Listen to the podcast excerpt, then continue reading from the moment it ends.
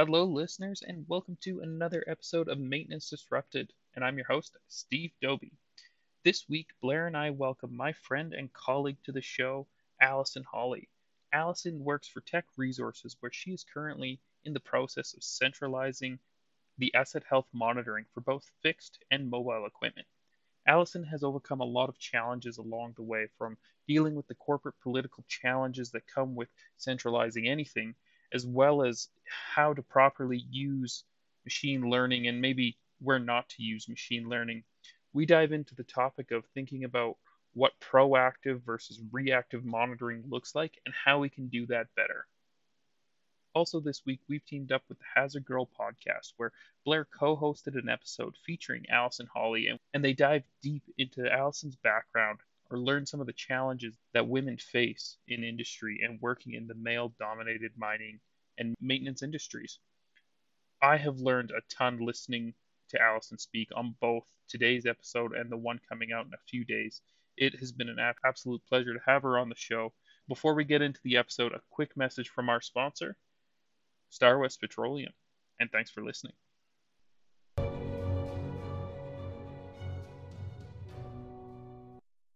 Hello, everybody. This is Steve Doby here, one of your hosts of Maintenance Disrupted. If maintaining heavy equipment in BC and Alberta is part of your job, I'm excited to tell you about the fuel and lubricant supplier, StarWest Petroleum. Having personally worked with Star West in a previous job, I can tell you their service is unmatched, and they are committed to saving you both money and downtime. Their service team learns your equipment and suggests ways to extend its life and overall perform better. I was in the throes of starting a new job at a large scale mine in BC, and we wanted to improve reliability quickly.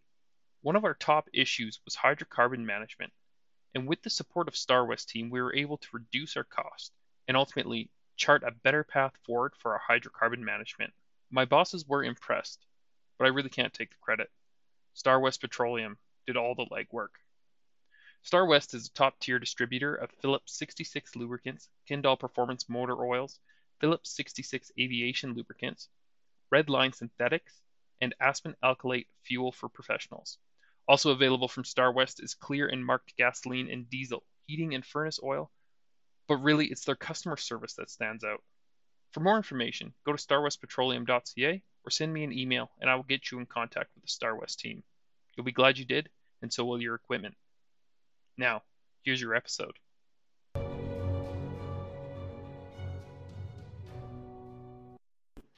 Welcome, welcome, welcome to another episode of Maintenance Disrupted. I'm your host, Steve Doby, and I've got Blair Fraser here, and we're chatting with Allison Hawley. Uh, Allison is from Teck Resources. She is in the process of centralizing asset health. Welcome to the show, Allison. Thank you so what does centralizing asset health mean? Yeah, so um, right now we have many sites that kind of do their own thing and how they monitor and use their real-time data and just trying to put a little bit of governance behind it, trying to make sure that we're taking the best of the best and applying that everywhere. And for us, centralization was um, the clear next step. Yeah, I think that's that's brilliant. And and the way I had it described to me, this isn't my my words here, but um, is a lot of companies have what's called random acts of digitalization. And I think that's brilliant. I think that's what you're trying to do is avoid those, or if they're doing them, take the best of the best and bring them back to a, essential location. Mm-hmm. Um, that, that's that's great. Now, before we move too far, I didn't get you to actually introduce yourself. So why don't you give us a brief introduction of yourself and tell us what you've done to get to this position where you're in a place where you can centralize all the asset health monitoring into into your group? Yeah, so I'm a mechanical engineer by trade, and I started my career not in mining or in maintenance at all. So I started in research and um, diesel emissions and underground equipment. Uh, that wasn't quite for me as much as the work was rewarding uh, tried out food for a while and I made potato chips for a year. Um, also wasn't quite for me, but then I eventually circled back to maintenance, whereas um, in mining, where I did most of my co-ops, and uh, it started really one site specific, working on an asset health program. They had just recently gotten access to their real time data when I started, and they kind of just handed it to me and said, I don't know, do something with it, figure it out. And said, great, can't wait. And we, through that, found the need for new tooling. So I worked with our IT department and a couple key individuals there that allowed us to expand on how we did asset health compared to what had been done had done historically at Teck. So that new tooling really let us go to the next step and also created a new position for me. So new software had needs new governance and new development and coordination of that development. So uh, after I had been at the one site for a couple of years, I eventually moved down into a central role where that became my full-time job.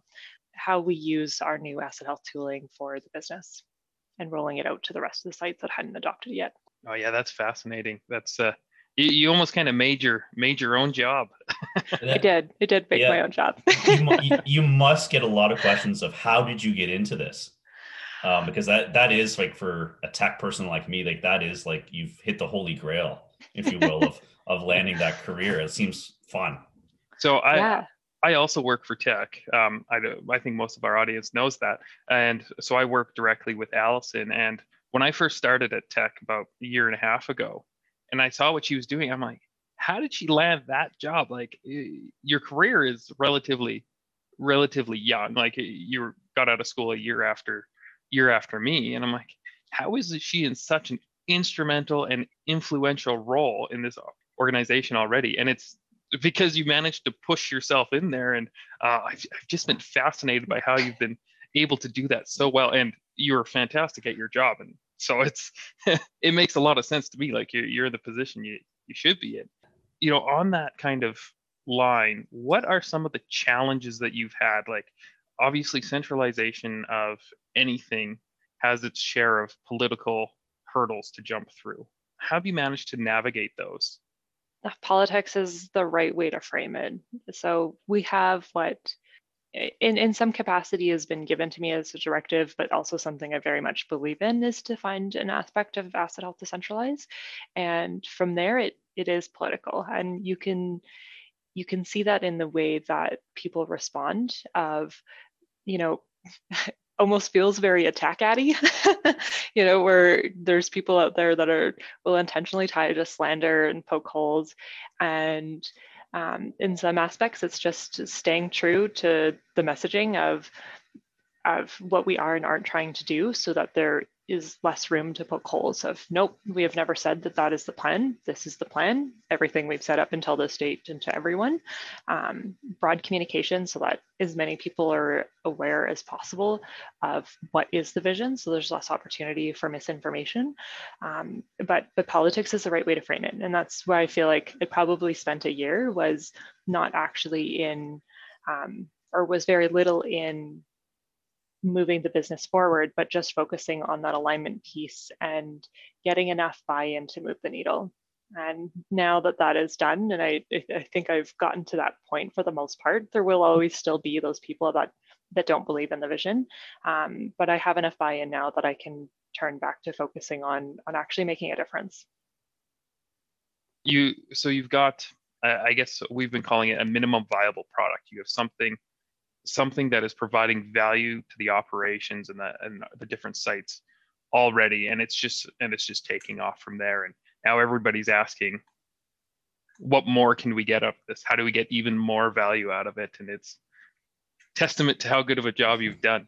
Um, so let's talk about a bit of the the technology. So one of the things you and i have talked about is reactive monitoring versus proactive monitoring what does that look like? What what is a reactive state for monitoring your assets? We all think about hey we're monitoring our assets we're being proactive but that's not really the case is it?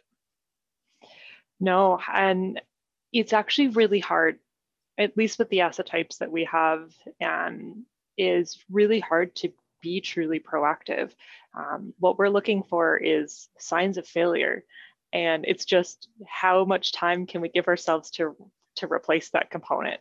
There's very little that we do that's truly preventative. And that work has always just been reinforcing the maintenance strategy. So changing your filters, oil looks dirty, whatever it might be. But um, getting to that point where we have enough background, enough failure events that we can start to detect them sooner um, takes a long time.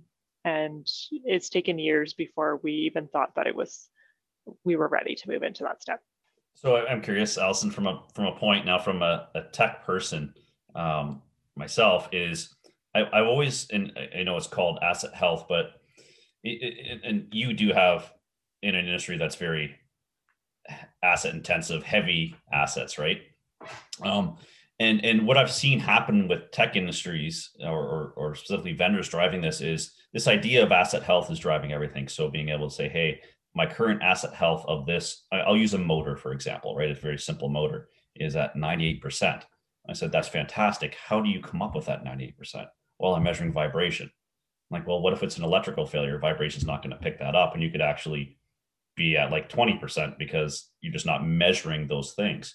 So how are you able to do that in terms of, you know, that politics? Because if you have, you know, oh, the centralized systems monitoring it, but we still had a failure, they're not doing their job, but you can't, you can't help environment, lightning strikes, things like that. So I guess there's really two parts to that question. How are you measuring asset health or what are you delivering to?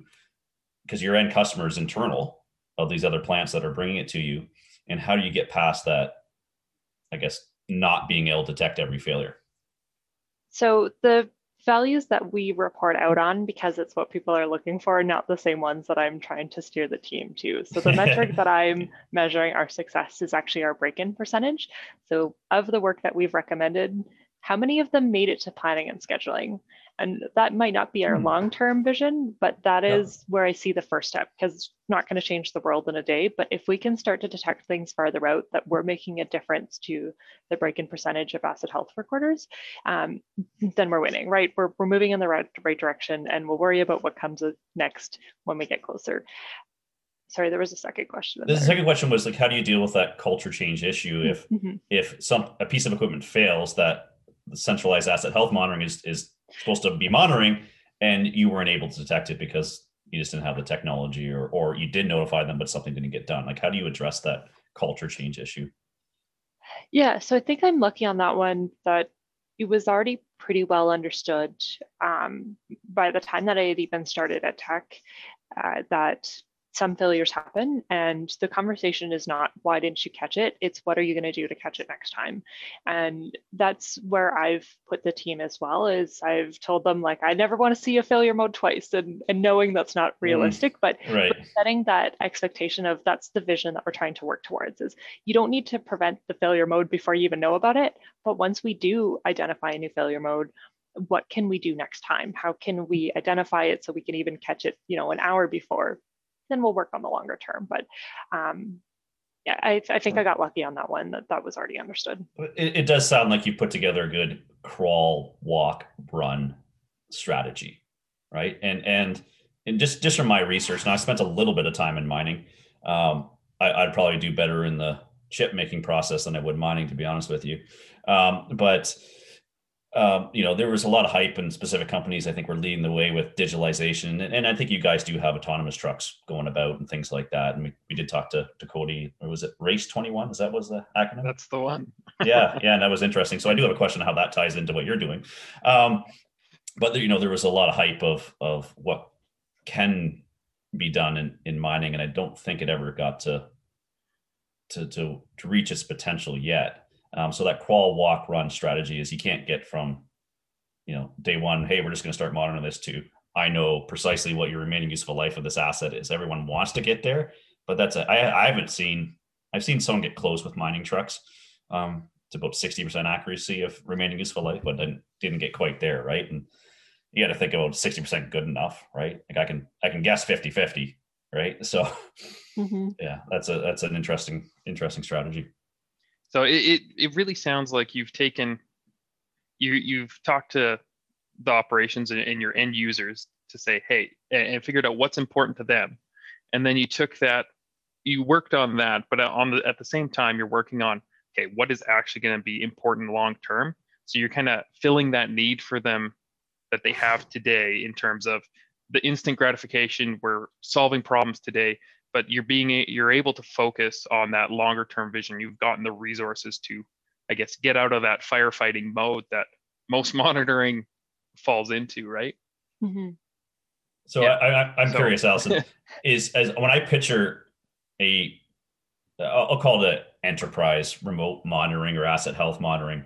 I'm picturing like the Star Trek Enterprise with these screens everywhere, and you know, ten people, um, presumably in lab coats, just looking at data everywhere.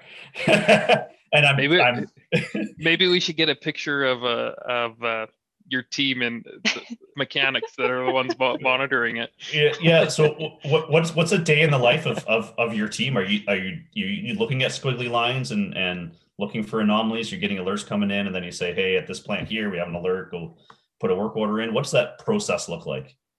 So I've actually I've been trying to actively fight against the idea that asset health needs to be 30 monitors and a whole Star Trek because that's what it has been, right? Like without the right tools, you do. Yeah. You just you have to you get a bunch of raw data and you figure it out. And that that approach just like we can do so much better. Um, and so what I'm trying to work towards is like automation is kind of a scary word, but you know, streamlining or a soft automation of we don't you don't need to look at all the raw data coming in. Like we get billions of data points a day. It's absurd. That's not, it's, you're going to have misses.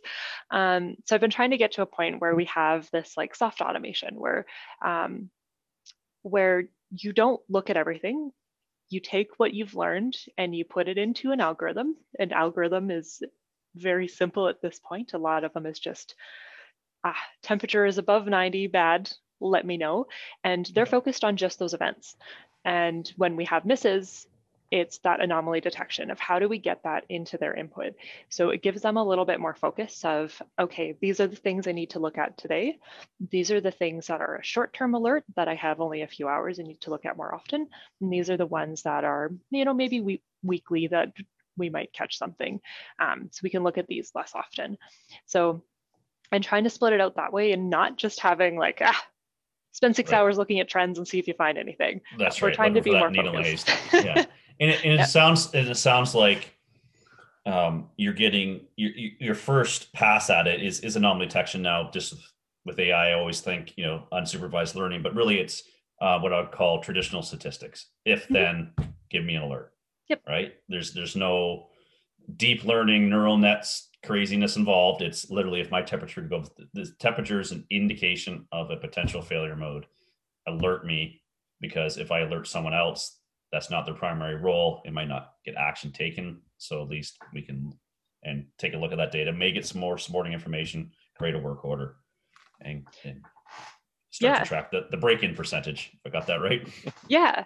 And so we've taken it a little bit further where it isn't just temperatures. That's where we started, you know, a couple of years ago. And then you start to ask them the questions of like, okay, why wasn't this event accurate? Ah, well, because, you know, it's right at startup and those alarms just aren't valid. So how do we remove that from the data set? Okay, great. So we filtered out startup. Okay, now this alarm is triggering a lot under this circumstance and how do we take that out? Um, so when we say basic alarming, it is it is gotten to a point where it's relatively accurate and and Mhm. And we're ready to move these into some of the like purely automated state for some of the routine ones. Um, but that progression has been much more successful when it's based in what is the asset doing, what is acceptable, and mimicking what some of the onboard troubleshooting would look like versus pure statistics, pure machine Right. learning, which has its place. We haven't had a need for it, or we've had very few areas where it's been successful, at least. Yeah, and I think that's disappointing to hear, but I think it's accurate. Um, and I think so. You look at that, and I would call that conditional alarming, where a Mhm. subject matter expert is putting conditions around that alarm. So if you know I'm starting up and my RPM is really high or something like that, I know I'm going to have a spike in temperature, but that's relative to the process, right? And I think that's what you've been, if what I hear, you've been able to build those set of rules around those thresholds based on domain expertise and operations to be able to get more confidence in those alerts. Now, I, I'm curious. Um, the the machine learning part of me wants to ask if you're getting these, you know, hundreds of thousands of data points. I can only imagine the amount of data that's coming in. So, in theory, you, you could train a simple anomaly detection model like a GMM or a XGBoost or something like that to be able to learn, hey, during startup, because I know my, I'm going to make these up, this probably doesn't make sense because of my um, my pressure, my RPM, whatever. This is my normal temperature. But when that drops, my no, my normal temperature then drops because we're essentially doing multivariate analysis, right? Mm-hmm. Would that make sense to start doing um, once you have confidence in these rules to, to further fine tune that and be able to use machine learning to and domain expertise to start applying those anomaly detection? We will get there. Um, and I think we're getting close where we'll start to try that path again. Um, but what I try to remember, remind people when they push for it is these assets were engineered to work under a certain condition. And we should be able to calculate exactly what pressure based on temperature because they were designed to work that way. So getting to a point where we're outside of those bounds is is is unlikely. So some of these like statistical where you are just doing some sort of regression, those are a mm-hmm. really good fit, but the effort to do those versus the effort to just do a conditional, it it hasn't it hasn't presented a need. We've been able to get things that are relatively accurate with the five minutes of like, yeah, well, if I was on the field, I would be doing this. Where did you come from, Allison? Jeez. what did you start this when you were three? Because you, you're you're so right. That's something I never considered is is the level of effort. What is that level of effort? If I can get that information, and you're right because even when I was solely in that AI business and said, where do you start with something? or you know, I always get the question, well, what sensor should I put where? I'm like, what are you trying to solve? And and I remember I was doing a refrigeration project, and I went up to the technician. I'm like, how do you tell when this thing's going to fail? And he put his hand below the coil and above the coil. And he goes, I measure the temperature difference. I'm like, well, there you go. Put two temperature sensors in, but then you don't need any AI. If the delta is not X, then there's something going on, right? Um, and I think that's a a very applied and reasonable approach to to what you're doing there. and I think in our industry, we and, and like and I'm speaking industry as a whole, it doesn't matter whether it's mining or manufacturing, we've taken the excitement of machine learning and we've tried to apply that tool maybe a bit improperly or a bit preemptively. Um, and we haven't always taken that step back to ask, is this appropriate here? Is there something simpler? Um, does basic statistics or just a threshold alarm actually accomplish what we're looking to accomplish? And, you know, we've had a lot of different guests on the show and, you know, I'm a big fan of machine learning. I think it's fascinating, but um, that conversation I think is getting missed in a lot of places. So I don't know what you've seen, Blair. I know you, you come from the AI background and you started an AI company, so right. maybe this is I've, maybe this is, shut up, Steve. I fully I fully disagree with both of you. I think you're absolutely wrong, and everything should be a no. And I think that's the the regional approach. And even I'll go back to our conversation, Steve, we had with John Sadolfos over in Greece was. Um, one of the issues with that, and I think it goes back to culture change. When you ML is not as bad as, as, as deep learning, but it depends specifically if you start to you know outsource all of your machine learning building you don't know how they built the model what they built the model on and why it's making the decision it's doing. And that gets back to that explainable ai which if and I, i've said this over and over again if you if i was to go and and you can give me all the data in the world and i can probably come up with a pretty good ai model to predict a certain failure. But if i give that and say hey you need to go take this truck down and replace it well why? Because this thing is telling me about i don't know why. Like what are the influencing factors and things like that? That's going to be a heck of a culture change right and if you can't, and, and if you have your own people creating their own rules with their own subject matter expertise, they're more likely to take action on that, right? And I think that's a big cultural shift, right? I think AI is absolutely going to get its place. And Allison, when when you're monitoring every single piece of equipment in every facility, you know, we'll have that conversation again, and I guarantee you, you will be using some form of, of AI at that point. But you're not just jumping in the AI bucket, going, "Woo, I'm all in," right? Is you're taking a very strategic approach to that. Well, yeah. and, and maybe I should ask that question is is that how you started or was there maybe a push for AI? And I'm asking this as a loaded question because I do know the answer. Um, but was did was there a different approach before? Yeah. So I, I think and just for every the company, there's a big smirk. every company has had their push of like, well, we just we want to do it. It's the new thing. We got to find an application, and engines cost a lot of money. Let's try that. Um, and I kind of I saw the writing on the wall for that one. I was like, Adam, I'd like to not be involved.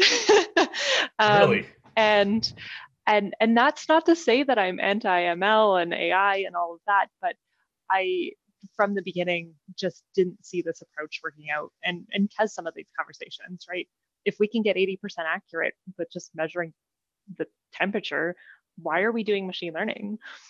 Um, and and maybe if we can't do that if we can't even get 20% do we even have the right data right? So i i from the beginning was skeptical of the approach that most companies right now for maintenance are taking for machine learning. Um, and i see the application in a totally different area.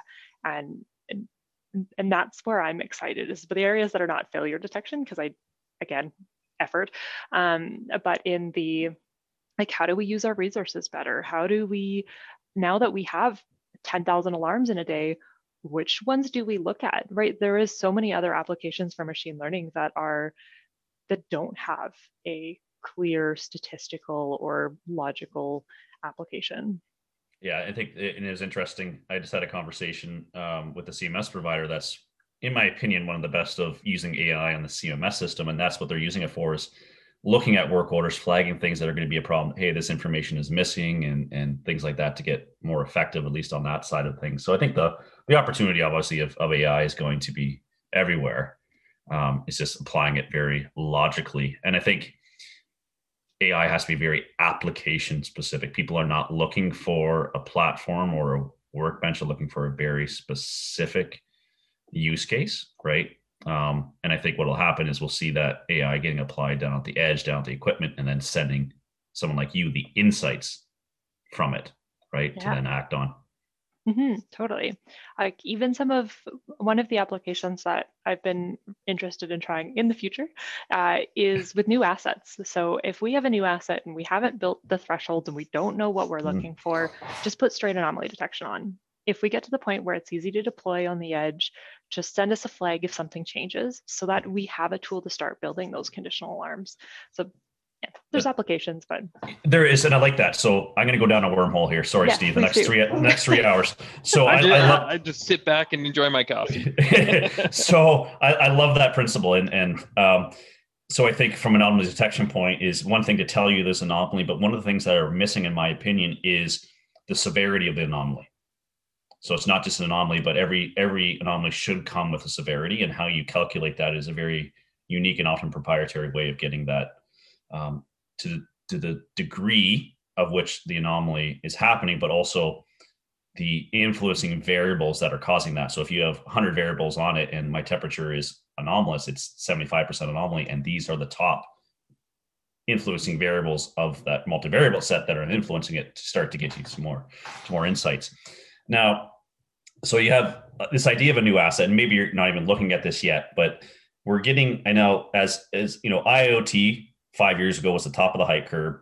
IoT is falling down in the disillusionment state, and now now AI is kind of going down that. And the next one that's coming up behind is this concept of digital twin.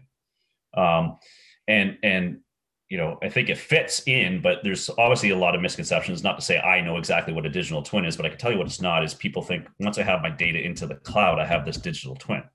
Like, no, you just have a data representation. There's nothing you can do with it. So, I don't. You made a comment earlier about you know your assets are very highly engineered for purpose. Do you have first principle models of these types of assets that you can start to leverage that when you're building this asset health and things like that, some kind of statistical model or high fidelity simulation of these types of equipment? Yeah, we do not on our mobile equipment. Um, mobile equipment is too dynamic for that to be easily applied. We'll get there, but we're we're exploring that space in our fixed assets, so in our plants and in our mills, mm-hmm. um, because a pump is the easiest thing in the world. yeah. Um, and so that is a great application for it. Like conditional alarming is going to get you in a window when there is when you've deviated so far. Um, but those kind of first principles, just like this is exactly how it should operate, and if it deviates at all, if it deviates 1% in temperature, let us know because on something as simple as a pump, which operates in basically a closed environment, you should be able to detect the second something changes. And that's what we're trying to get to in the fixed assets. Right. Okay. That, that makes sense. So you, you don't have, or at least in, in your group, you don't have like a full high fidelity digital twin where you're simulating errors and what the impact would be to detect it.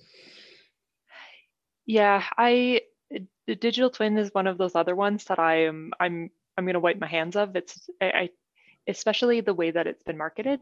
If you I, I agree. Uh, by the way, I agree, I agree with you on this one. if you ask 10 companies what a digital twin is, they'll give you a different answer. Absolutely. So, yep. 100%. Some people I agree, and others I just shake my head, and that's marketing. You're not getting anything out of what they're that's selling. Right. As I scratch digital twin off my marketing flag right but it does, uh, it markets really well because that is what's new and upcoming. And you're going to get a few people that you could just slap a label on something you already have, call it a digital twin, and you'd sell it because it is big right now. But yeah, I, I'm. I, yeah. I'm a little bit more critical and skeptical of some of the approaches, um, but yeah, I, I, for the most part, I think it's a marketing label. Right. And so when you're looking at this from a process point of view, you know, in I'll, I'll map it out on a PDF curve, right? You're trying to detect a failure at the earliest possible point, and and you know, it, it, a lot of people, I think, fundamentally might not understand the PDF curve. The PDF curve, like there's a PDF curve for every type of failure mode, right? So multiple uh, an asset has hundreds of thousands of PDF curves. So you're and and Nowlan Heaps define that P as a identifiable physical condition, right? That's causing that asset to or that failure mode to start happening. So, I mean, that's great. And we started this conversation saying, you know, really about preventative or, or proactive. So, are you, uh, you know, you say no, never have that failure mode twice, which, um, you know, I've also heard in the AL, AL, the AI ML space, a vendor in a in a reliability forum um, say, you know, once we have what that failure looks like, you'll never have that failure again right? And I, I like I just looking around. One data point. Is did anyone else that? hear? Yeah, did anyone else hear that? right? Everyone's like, "Oh, this is great." I'm like, "Whoa!" Um, but the whole point, I think, of of this is is you you want to detect that failure, but if it happens frequently, you you want to you know go to Bob Latino. You want to do an RCA. You want to get back in front of that to the the D to I curve and start engineering that out. So have you gotten to that stage where you're saying, oh my gosh, like we're I'm gonna make this. But we keep on blowing tires on a truck. I haven't. Uh, you can tell I don't know mining, right? Um, we got to change the tires. We got to do something. Stop driving on the road. Have you got that? You know, plan, do, check, act. That that circle going back to eliminate failures from happening. Well, so this is where I, it, it, a lot of my work with Stephen comes into play. Is we're not trying to solve the world, right? Asset health has its place, but asset health is not a replacement for a good maintenance strategy or a good reliability program. And while we were a support piece, I think we're on the execution side of that. Asset health is not there to tell you why something failed all of the time, even if we have the information to support it and we'll provide it. But um, trying to stay in our lane on that perspective and and supporting the people that that is what they want to do and the reliability engineers and maintenance strategies but understanding that data alone is not an entire maintenance program. Right. And this You're is just... where I, I, was just going to say this is where my and Al- allison's world have really synergized. Sorry for the buzzword but um because i'm in that i'm not in the asset monitoring or an asset health space. I'm in the reliability engineering space. And I work with Allison and her team, and we take that information, or at least we're going to be doing it better in the future, um, where we can take that information and we look at our bad actors and say, okay, how are we going to solve this? Well, in the immediate interim, we can put in monitoring to control it and respond better. Looking long term, what are we going to do? Are we going to design it out? Are we going to engineer, find a different engineered solution or something like that? But you know, it's using both of those together like they're they're both pieces of the same puzzle. And, and sorry this isn't a podcast for me to talk about. We're, we're talking to you so. But um yeah like it's they're tied so closely together but so often they're they're left very separate um, and they're not working together those teams so. Yeah, yeah. and and this is something that I've started to challenge the team on, like my team on as well, is if you're seeing the same thing over and over and over again, I don't want you just to keep giving yourself on a pat on the back. We need to hand those things off to the reliability team to say, hey, we fail a fuel pump once every two weeks. Can we, you know, we're saving them, great, but like right. maybe we need to look at these fuel pumps. yeah, I guess I guess if you guys work together and complete that circle, your goal, Allison, would be it's never going to happen, but to detect nothing.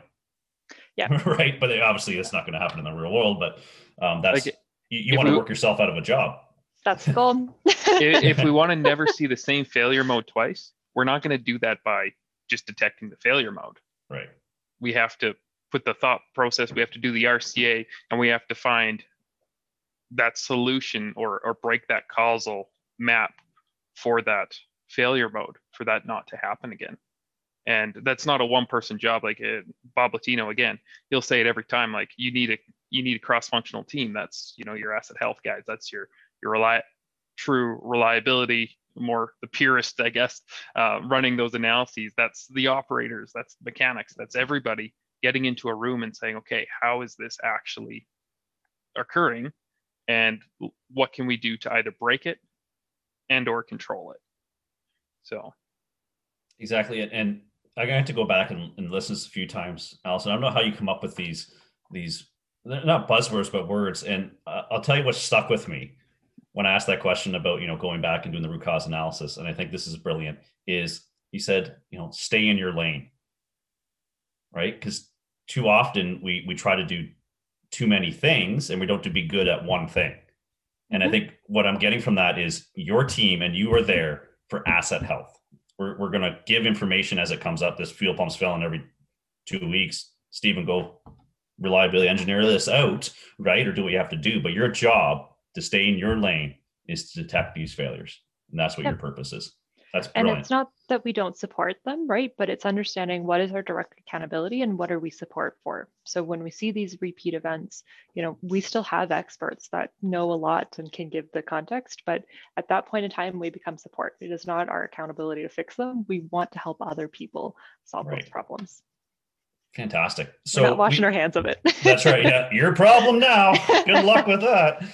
Um, so you know we talked to cody about RACE21 and and, and it was a enlightening from his point of view because you know when i was asking about well how do you go about selecting new technology all these emerging technologies? And really what i took out of that was you know they really sit down create this um, user journey. So whoever's going to be doing this what is that experience going to look like? And, and really map that out. And i would encourage everyone including vendors to start thinking about that user journey from a customer or end user's perspective. So in your team do you get involved in the technology selection part? So, um, you know, okay, this is, I guess maybe if you can back it up before you select a technology and you have to select an asset, or maybe you do a technology first, I'm not sure. But how do you go about, and it's actually something I'm posting on LinkedIn today because I get a lot of questions about selecting an asset, which, you know, you you literally have hundreds of thousands of pieces of equipment out there. A lot of things that spin in a circle, drive on rocks, and from between your fixed and mobile assets. How do you prioritize what asset gets your attention that then feeds into the asset health? Got to stay in my lane, Stephen tells me. so we look to the bad actor program and people that this is their full-time job to understand what is the biggest priority um, and let them tell us what is the biggest need for the company as a whole and trying to stay aligned to it because it's really easy to go down a rabbit hole when you've got tons of data of mm-hmm.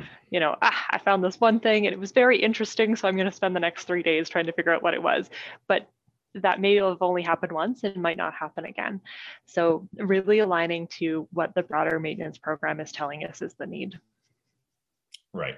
So I think it's a combination of a lot of input from the and and I'll remember Allison. So I'm not sure if the podcast we did earlier is going to come out, but there was a takeaway I got from you was it's not just the you know the impact of you know lost production things like that, and and I think obviously health and safety comes into it, but um, the environment impact as well. Something I learned from you was, you know, yes, I can have a truck that still works, but it's leaking oil all over the ground to get to where it needs to be. And, you know, Teck as a socially and environmentally responsible company, that can have the same weight as actually stopping production.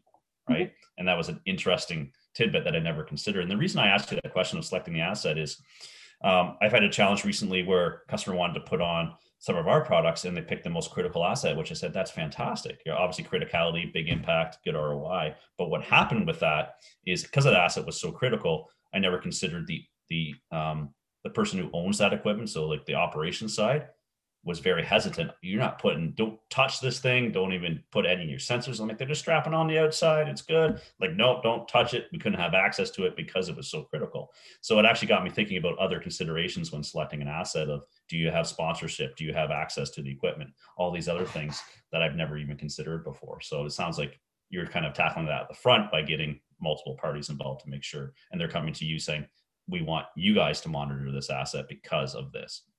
Yeah, and we're trying to also use that as a filter for not everything you solve with data. So, you know, we don't just get all of the problems, but trying to just take the problems that asset health is a good fit for.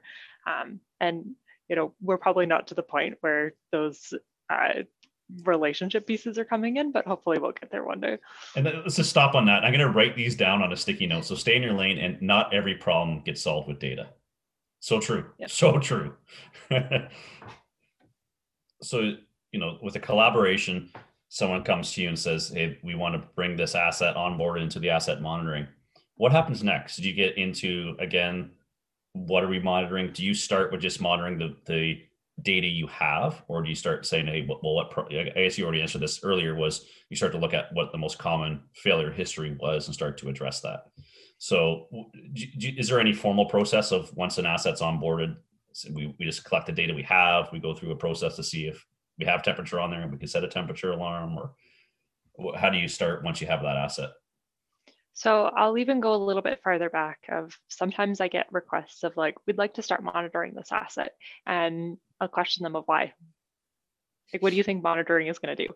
Um, and they'll say, well, it's an important piece of equipment and it's got bad, you know, bad availability. And I said, you know, what do you think monitoring the sensors on this asset is actually going to do?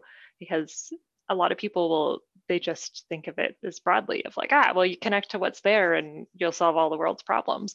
Um, and i push back on that idea a lot. Some assets don't come with many sensors installed. Some assets you know the issues that they're seeing are just not something we're going to be able to resolve with asset health.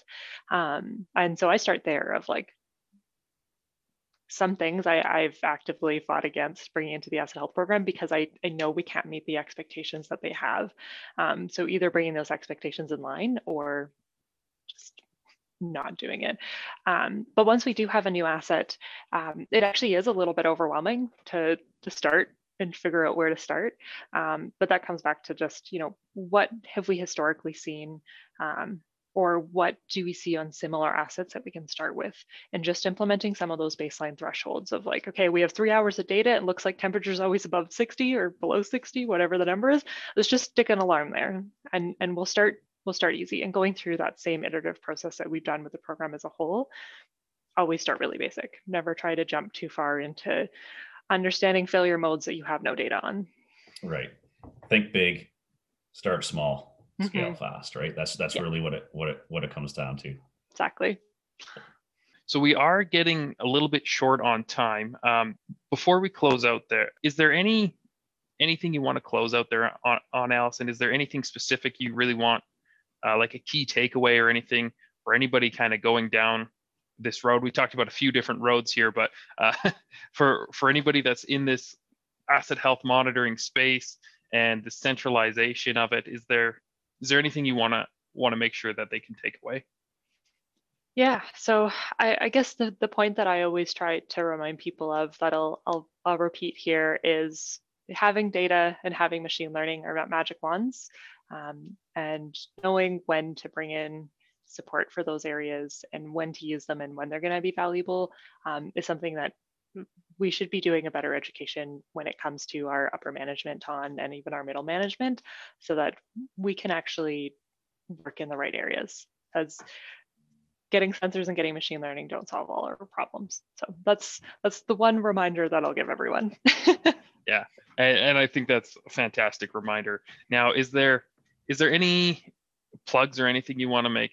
Uh, I'll shout out to an organization that I'm a big fan of. So, uh, uh, Girls Who Code is something that I, you know, one of the things that I really spend a lot of time on outside of work is getting women into STEM. Um, and for me, it was learning how to code at a really young age. I think I was 12 or 13 when I started learning how to code in HTML in MySpace. Um, so that's something that I, I really, yeah, dating myself a little bit. Mm. Um, but uh, it's something that I uh, really encourage other people. So, you know, if you're ever looking to support an organization, Girls Who Code is one that I'm a really big believer in. Oh, that's fantastic. And if people want to get a hold of you, um, what is going to be the best way for them to do that? Yeah, my LinkedIn is going to be the best place. Um, my contact information is there. And we'll put the links to to your plug there, Girls Who Code, and your LinkedIn on the podcast description, so you can check that out in there thanks Allison for joining us today, and thanks Blair for for joining joining my section of the show. It's always great to have you have you quiz uh, quiz the guests as well with me, and uh, I think in this one it's definitely yeah wouldn't have was, been the same episode without you. I think I think for the rest of the year we just have Allison on every show. well, um, so and then because there's so and I'll, I'll tell you what Allison is is even the last one I took something away, which was um, which we already talked about. Um, but there was a point I, I, could go down further, which was, um, you know, when someone's bringing a new asset on, you ask, what are you trying to solve? So start with the end in mind. And that's something I learned too late. And it sounds like you got a good grasp on that is, well, what are you, what are you trying to solve? Right. Um, there's Paul Dose that taught me, uh, you know, what decision are you going to make from this outcome? Right? Focus that decision and then work your way backwards to what are we going to do? What data, what, what he describes, which knowledge, which information, which data do you need to make that better informed decision? Um, so I really look forward to reading your book soon because I'm sure you're going to write one. okay, That's well, great. thanks for having me.